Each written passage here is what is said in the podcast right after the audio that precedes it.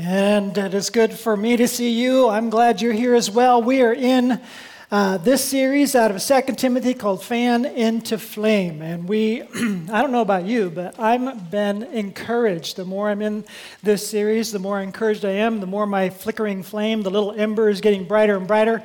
Hope that that's your experience too as we continue in this. Today we are in the topic Be Strong. I want to start this way by saying, you know, I'm really, really I love Verde Valley Christian Church. And one of the things I love most about it is our purpose statement that uh, we are expressing ourselves to this end. Our purpose is to help each of us move from wherever we are to where God wants us to be. Well, what that means for us is that wherever you are, you're welcome.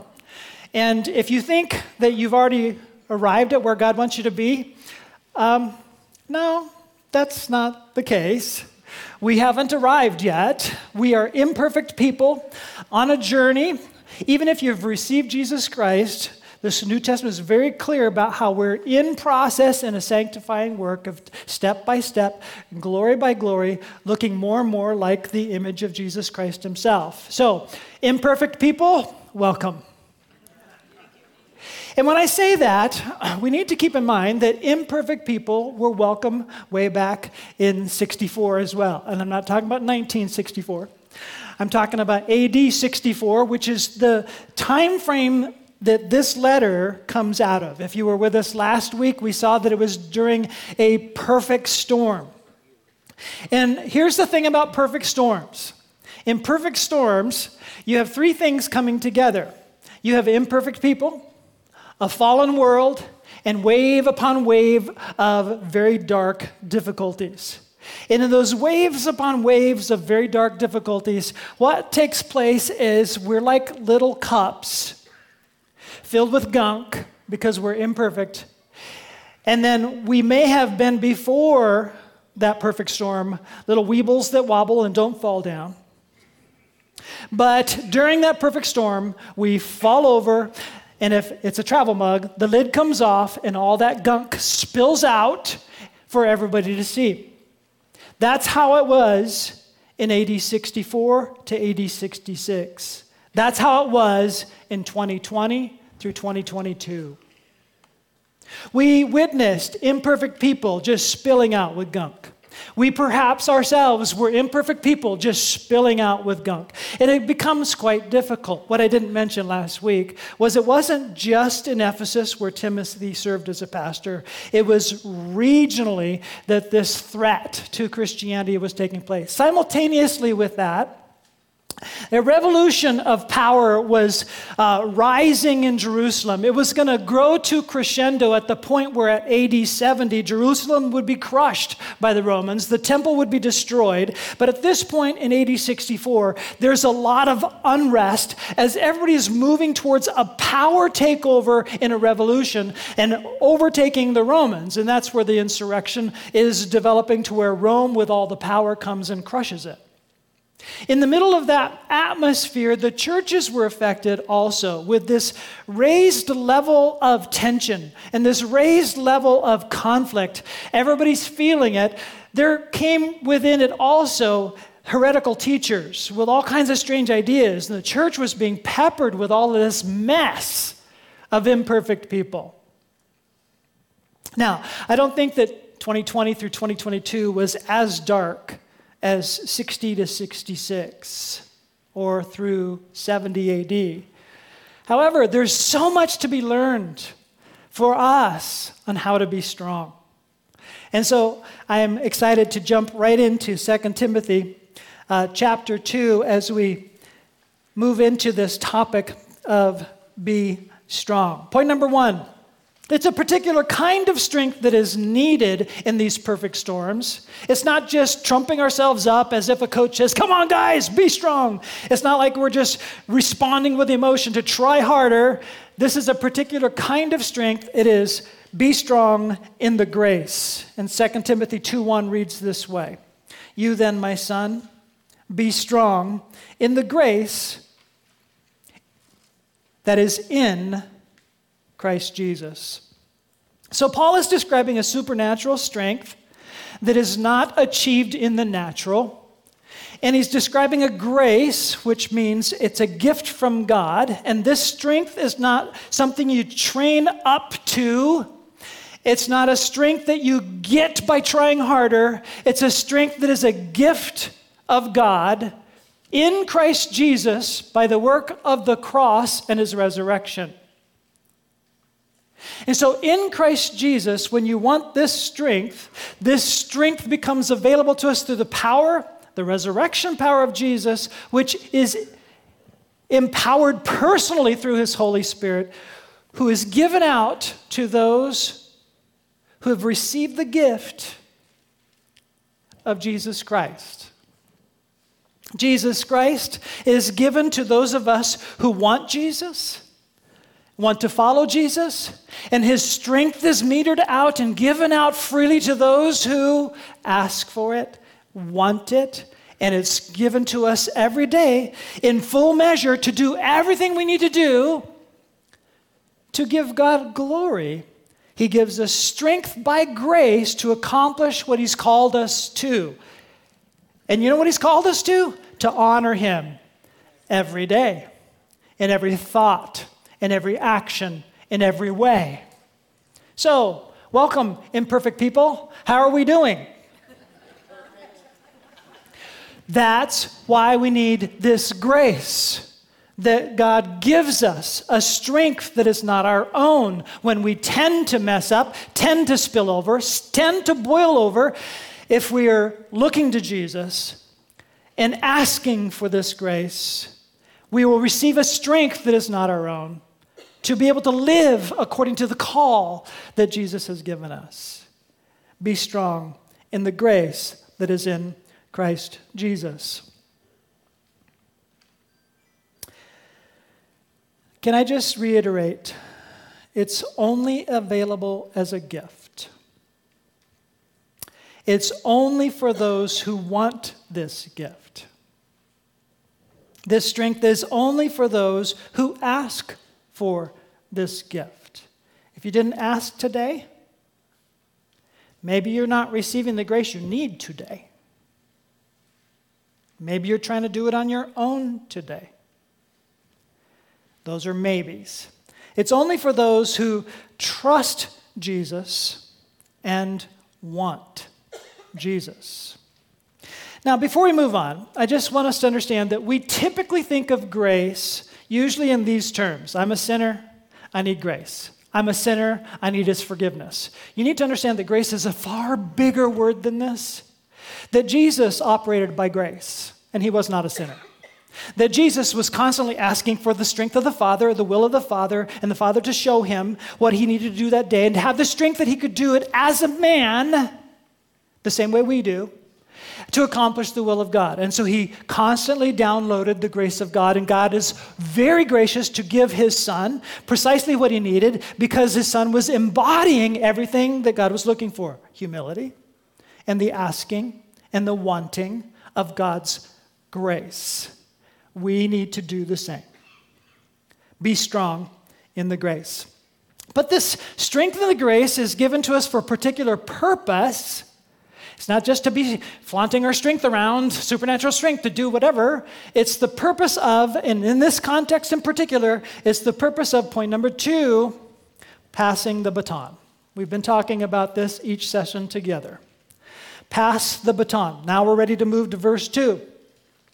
And the things you have heard me say in the presence of many witnesses, entrust to reliable people who will also be qualified to teach others. So, did you see the passing of the baton? You've heard these things from me. I've given them to you. You now entrust them to reliable people so they can entrust it to others. So, this baton gets passed, then passed, then passed. We usually think of if we drop the baton, we lose the next generation. We usually think only the generation of ages below us. Okay? And we are, the churches in America are dropping the batons and we're losing generations under us by the droves. Okay? Because we're not passing the baton. But I want you to think in terms of ages. Because if you pass, let me just put it specifically. If I pass a baton, and I'm 62, and I pass a baton to an 85 year old who's never given his life over to Jesus, and he receives that baton, he's a newborn in Christ. I just pass it on to the next generation, even though he's older than me in age. And that person is to take that baton and pass it on to the next generation around him. It might be some 70 year olds, it might be his kids, it might be his grandkids. And as he passes the baton, he's reaching the next generation from him. If he reaches somebody, there's grandchildren in the baton pass that the, the baton pass that I just passed. Okay? So we need to reach generation to generation, and the links that we have when we pass the baton are so critical because if the baton is dropped, all those relationships that God has called you to make a difference, you've dropped the baton. All of us are called to be a part of this grace, to be a part of this kingdom work. We're called to follow Jesus and give good news, the gospel baton, to those around us. Somehow, we've turned making disciples and mentoring people into something it's not. So on the screen, this is what it's not. Somehow we have to make disciples instead of inspiration junkies. We have so many people coming to church to get new inspiration. Oh, if you could just teach me more. Oh, that was so good. Oh, that was so great. And we just hang on to a little inspiration to go on our merry way and feel better about ourselves. Folks, this isn't about information, this is about life change, transformation. And the only way this takes place is if we get in close enough proximity to pass the baton. And by the way, you don't throw this thing, it's against the rules. You got to get close enough to people to mentor them so they see more than hearing your words. They want what you have the peace, the love, the joy. And they want that enough to where they reach for the baton as you're offering them the baton and able to see what it's about. It's not just inspiration, this is transformation that they want to sign up for and run with. This baton we heard from session one, and we continue to hear, it takes a firm grasp to run with don't be running around like this. Come on. You know, you know, you got to have all your fingers on it and the opposing thumb and a firm grip. And we've talked about our core statements as a church, right? Love God wholeheartedly. That's the thumb. All of the other core statements hang from the thumb, just like Jesus said. All the law and the prophets hang from love the Lord your God with all your heart, soul, mind, and strength, right? All the rest hang from it. So, Love God wholeheartedly. Do first things first. Don't do life alone. Save people, serve people. Followers say, follow me. Got it? If all you do is, oh, I love God, and you're not passing the baton, you're walking around like this. And any enemy is going to whack that thing out of your grip. And that's when your cup spills over, and the real you is goo everywhere. And everybody goes, Ugh. If that's what it means to follow Christ, I don't want to have anything to do with it. Right? Let's get a grip on the good news. This is more than inspiration. So, we're about to move forward. For those of you who are literary types, we're going to mix our metaphors. We're going to jumble, mumble all the metaphors together. And Paul's going to add three metaphors now. And because I'm got a fourth metaphor and we're putting it together, it's not a literary thing. You got to think more like a video person as you got pictures moving every which way to learn what it is that Paul is trying to get a hold of for us. So, A on your outline, we're going to pass the baton like a soldier. I think this is fascinating because, first of all, here's a visual Roman soldier helmet. I know you want me to put this on, but I don't think it fits. Even if it did fit, I don't want to mess up my hair. Just kidding. Um, not kidding.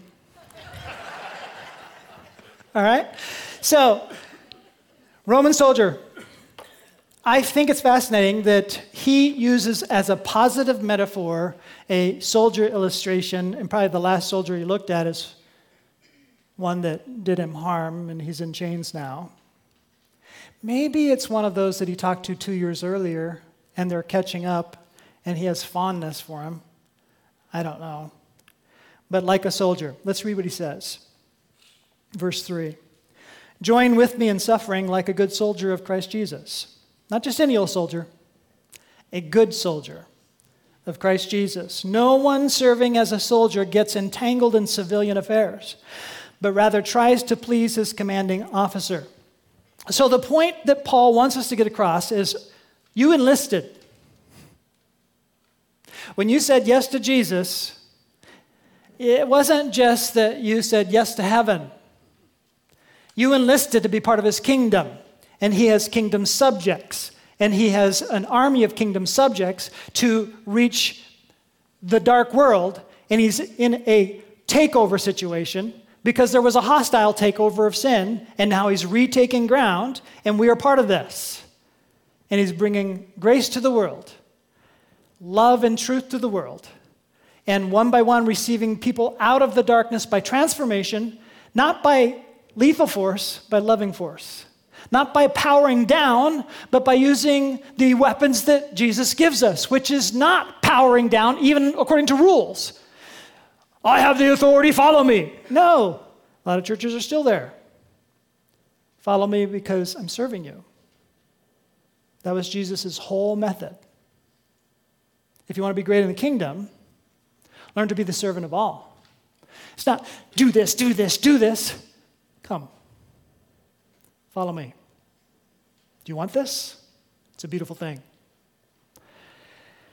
Like a soldier in the kingdom. So, if you're all about just getting to heaven, you really are signed up for a cruise ship.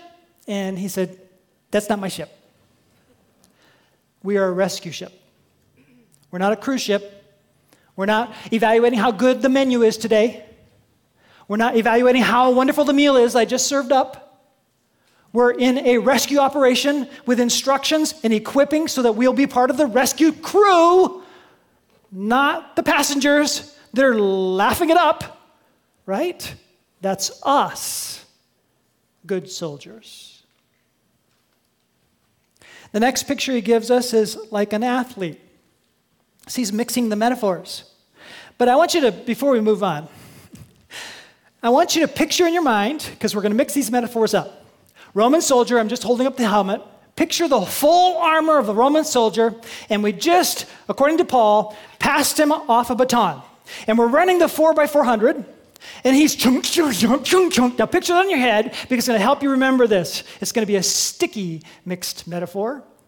Just remember, this soldier is doing his best with the weapons that he has to pass it now to the athlete. Paul passed it to him, he's passing it to the athlete. Now, the athlete we can picture a little bit more easily because, after all, in, that, in those days, they had the Olympics. Believe it or not, way back then. They had the Olympics, so we picture that rather well. So we're reading in verse 5 Similarly, anyone who competes as an athlete does not receive the victor's crown except by competing according to the rules. Now, here's an interesting thing that Paul wants us to focus on. He's talked about a soldier, now he's talking about rules. And the rules he's saying is stay in your lane, and I've already mentioned some rules. Even as it relates to how we pass this thing along, it's not a power down situation. It's not tell, tell, tell. It is show and serve and love. Those are the rules of the new covenant. Jesus said, I give you a new commandment love one another, even as I have loved you.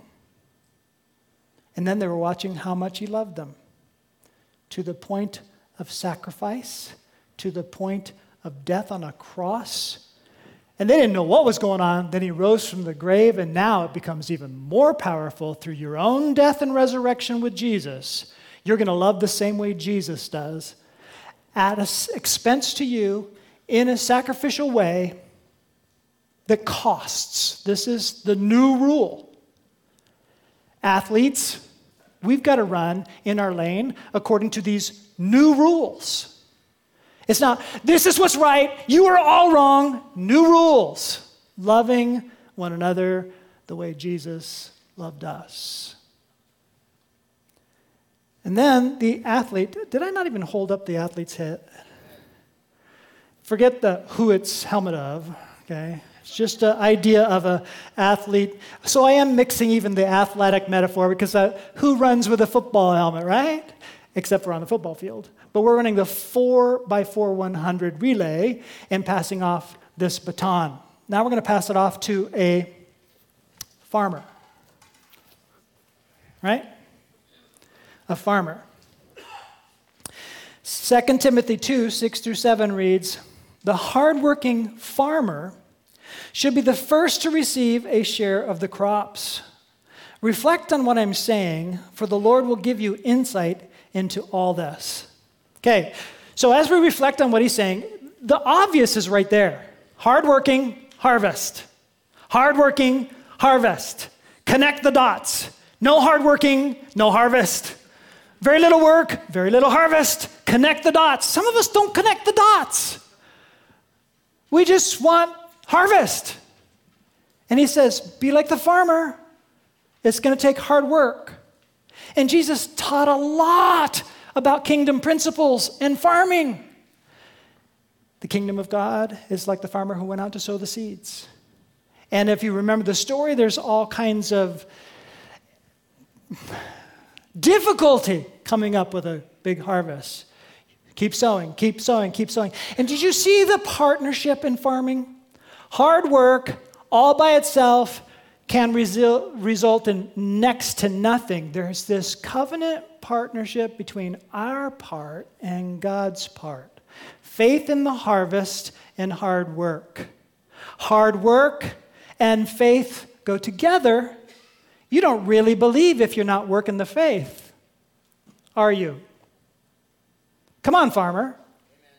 Focus on the harvest. If you really focus on the harvest, you will put effort into the watering and the planting and the cultivating of relationships and the seed planting at the right time and prayer that there's rain and prayer that there's harvest because we can't produce a thing without the work of God.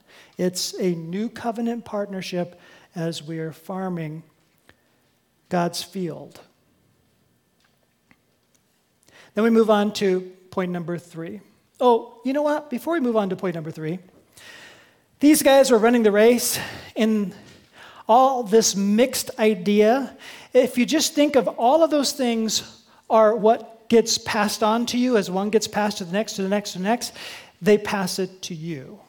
Just like Paul is giving this visual to get it to be passed to Timothy, all of this is being passed to us so that we will become like the soldier, like the athlete, like the farmer, so that we can run and be the mentor the way that he's describing here.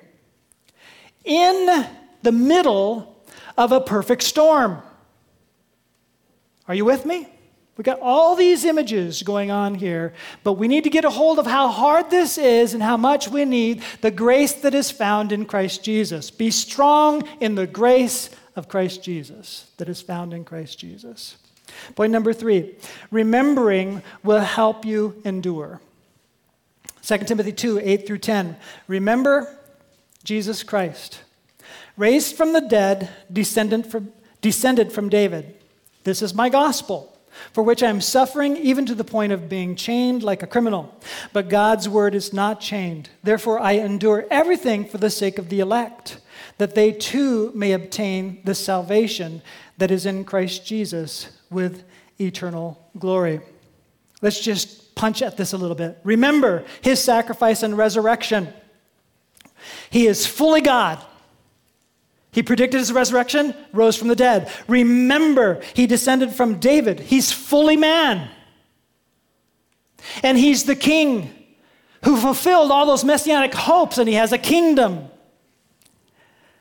Remember the price that he paid, and remember he's called you in a co mission with him. Remember. And when you suffer, verse 9, remember his victory. Remember, he suffered to save you Now love others like he loved you. Remember, the gospel is unstoppable. God's word, verse 9, is not chained. I'm in chains, Paul says, but God's word is not chained. It is not stoppable. Remember, remember to endure for others' sake. Let's just read verse 10 again. Endure everything that they too may obtain the salvation that is in Christ Jesus with eternal glory. That's why we're here. It's not all about us, it's about the glory of God and reaching those who were in bigger mess or just as mess as we've been in. And then Paul continues at verse 11. Here's a trustworthy saying. I just want to pause there for a moment, and it makes me want to ask was this Paul saying? And the scholars talk about how lyrical this is. It could be a song, and they think it could be an ancient hymn, one of the first hymns the early Christians sang. And when we read about the He that it talks about, it's clearly Jesus that is the He in every case because He's the one that uh, died for us. And uh, then it makes me think, or is this a song Paul wrote that started to circulate now from memory? The song he wrote, he's writing this trustworthy saying that's circulating out there. Whatever it is, because we're under the heading Remember in verse 8, I would challenge some of us to consider memorizing what we're about to read. Because we need this to endure every perfect storm. Let me say that again. As you're listening, some of you may be challenged. Yes, I need this to endure my storm. I will commit this to memory. Over 40 years, I committed this to memory, all of chapter 2. I need to knock the rust off. I could not quote it before you now. It's 40 years ago, so I need to rework it. But you might consider that. Here we go. If we died with him, and we did if we were baptized into him, we will also live with him. If we endure, we will also reign with him. If we disown him, he will also disown us. If we are faithless, he remains faithful, for he cannot disown himself. He cannot change the fact that he's always faithful to those who ask for grace. He gives more grace. To those who want Jesus, to those who want the grace that he gives, he gives it. To those who no longer want Jesus and you disown him, he gives you what you want. Our Lord Jesus remains faithful even when we falter if you are struggling, Jesus is the answer. If you are struggling, humbly seek Jesus. When you falter, and yet humbly look again to Jesus, He is absolutely committed to give you more grace. It's who He is, and He is faithful. He died to accomplish that and to continue to cover you in it and give you the strength that you need today. Would you stand with me? Because I'd like us to finish with an affirmation.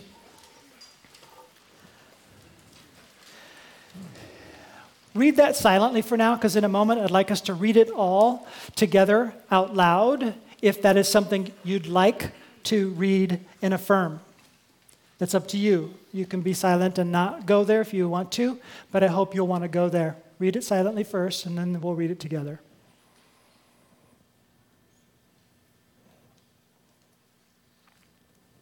Ready? I am strong in the grace that is in Christ Jesus. Grace is God's gift to me today.